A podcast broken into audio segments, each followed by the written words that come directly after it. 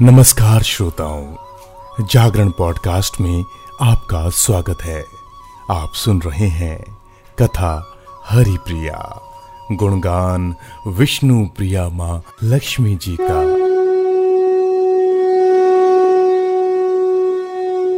तो आइए इस कथा को आगे बढ़ाने से पहले माँ महालक्ष्मी की स्तुति करते हैं। महालक्ष्मी नमस्तुभ्यम नमस्तुभ्यम सुरेश्वरी। हरि प्रिय नमस्तुभ्यम नमस्तुभ्यम दयानिधे। श्रोताओं, पिछले अध्याय में हमने आपको बताया था कि कैसे माँ लक्ष्मी जी की उत्पत्ति हुई।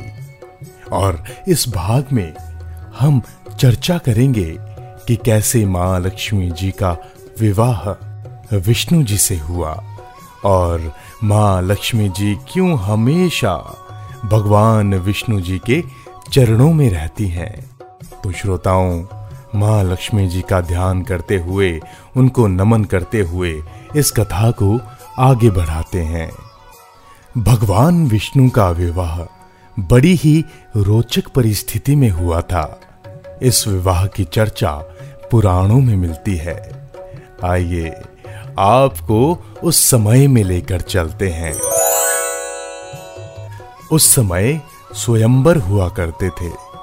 स्वयंबर के समय का रोचक प्रसंग यहाँ पे आपको मिलता है। आइए जानते हैं श्री हरि विष्णु और माता जी का विवाह कैसे हुआ। पिछले भाग में मैंने आपको ये भी बताया था कि ऋषि भृगु की पुत्री माता लक्ष्मी थी। उनकी माता का नाम ख्याति था। ऋषि भृगु राजा दक्ष के भाई थे। एक बार लक्ष्मी जी के लिए स्वयंवर का आयोजन हुआ। माता लक्ष्मी पहले ही मन ही मन विष्णु जी को पति रूप में स्वीकार कर चुकी थी, लेकिन नारद मुनि भी लक्ष्मी जी से विवाह करना चाहते थे। तो नारद जी ने सोचा कि ये राजकुमारी हरि रूप पाकर ही उनका वर्ण करेगी। तब नारद जी विष्णु भगवान के पास हरि के समान सुंदर रूप मांगने पहुँच गए। विष्णु भगवान ने नारद की इच्छा के अनुसार उन्हें हरि रूप दे दिया।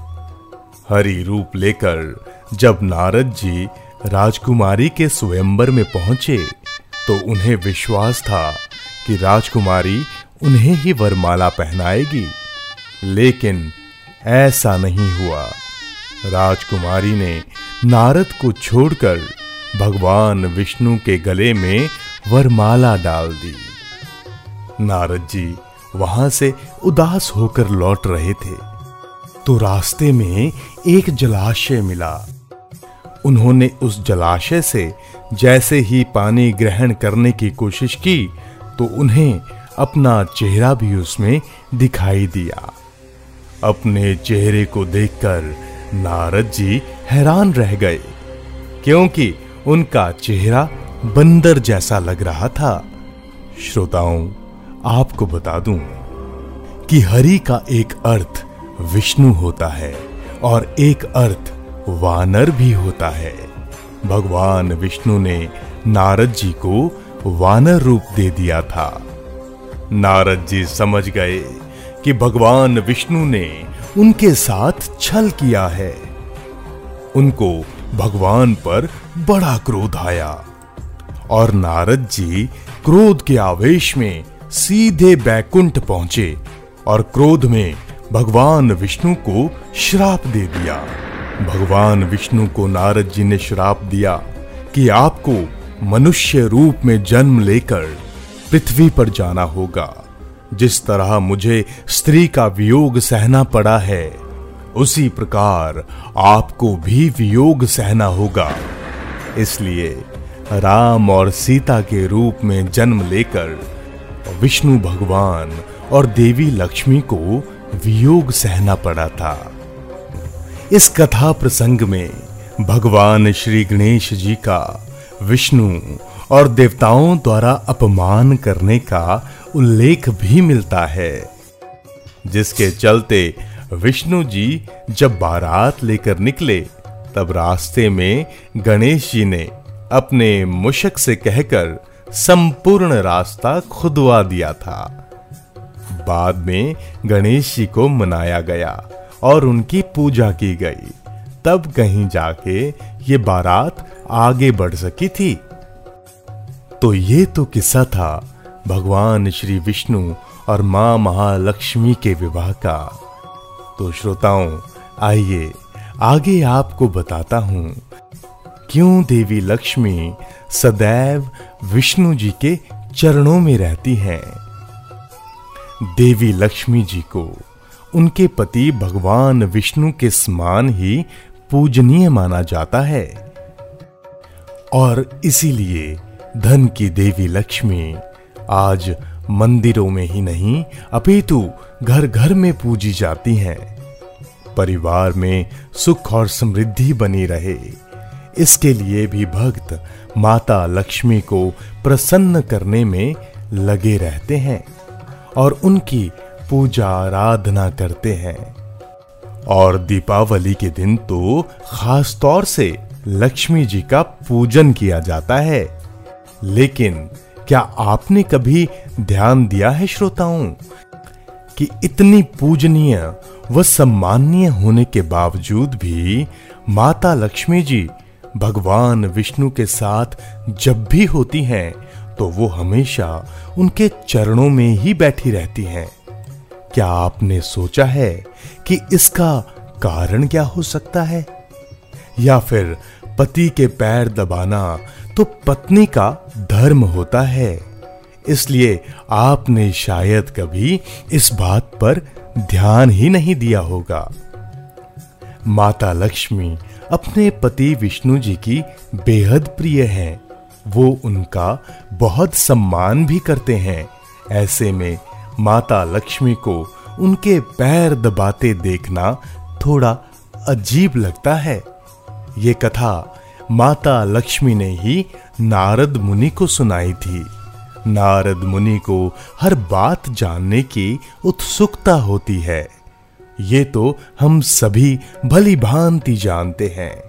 इस तरह उत्सुकतावश एक बार वो लक्ष्मी जी से पूछ बैठे कि, हे माता, आप भगवान विष्णु जी के हमेशा चरण क्यों दबाती हैं? माता लक्ष्मी ने बड़ी ही सहजता से नारद मुनि को बताया कि मनुष्य से लेकर देव तक सभी को ग्रह अच्छी या बुरी तरह से प्रभावित करते हैं। उनके श्री हरि के पैर दबाने से इन ग्रहों का बुरा प्रभाव खत्म होता है। इसलिए वो अपने श्री हरि के पैर दबाती हैं। दरअसल श्रोताओं, एक स्त्री के हाथ में देवताओं के परम गुरु बृहस्पति का निवास होता है और वहीं पुरुषों के पैरों में दैत्यों के गुरु शुक्राचार्य का वास होता है। ऐसे में जब पत्नी अपने पति के प्यार दबाती है तो ग्रहों के दुष्प्रभाव से बचने के साथ ही साथ धन के योग भी बनते हैं। माता लक्ष्मी के, भगवान विष्णु के चरणों के समीप होने का एक कारण और भी है। श्रोताओं, ये दूसरी कथा है। लक्ष्मी जी की बहन अलक्ष्मी से जुड़ी हुई।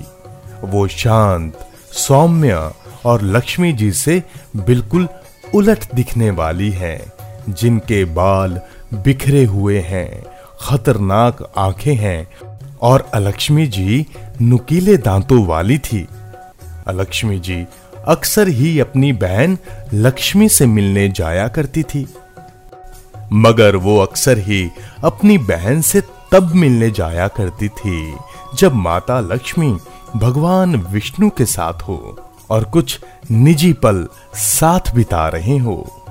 एक बार की बात है, जब अलक्ष्मी अपनी बहन लक्ष्मी के पास पहुँची और लक्ष्मी जी अपने प्रभु के पैर दबा रही थी। अलक्ष्मी का तर्क था कि मेरी पूजा अर्चना ना मेरा पति करता है और ना कोई और। इसलिए मैं वहीं रहूँगी जहाँ तुम रहोगी लक्ष्मी। इस बार। लक्ष्मी जी को अपनी बहन अलक्ष्मी की इस हरकत पर बहुत क्रोध आया। उन्होंने अपनी बहन को श्राप दे दिया कि तुम्हारे पति मृत्यु के देवता है और जहाँ जहाँ गंदगी, जलन, दुर्भावना, आलस्य जैसी नकारात्मकता पसरी होगी, वहाँ तुम्हारा वास होगा। माता लक्ष्मी, अपनी बहन अलक्ष्मी को खुद से दूर रखना चाहती हैं। इसलिए वो अपने पति के पैरों के पास बैठकर उनकी सफ़ाई करती रहती हैं, ताकि उनके पैरों पे तनिक भी गंदगी ना ठहरे। इसी तरह लक्ष्मी जी को प्रसन्न करने के लिए हमें भी अपने घर से अलक्ष्मी को दूर करना चाहिए। यानी हमें गंदगी और बुरे विचारों से दूर रहना चाहिए। इसीलिए श्रोताओं, रोशनी के इस महापर्व के उपलक्ष्य पर हम अपने घरों की सफ़ाई भी करते हैं। तो श्रोताओं, आज के इस भाग में इतना ही। अगले भाग में जल्दी मिलेंगे।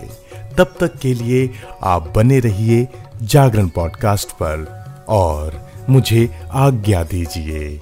नमस्कार। जय महालक्ष्मी।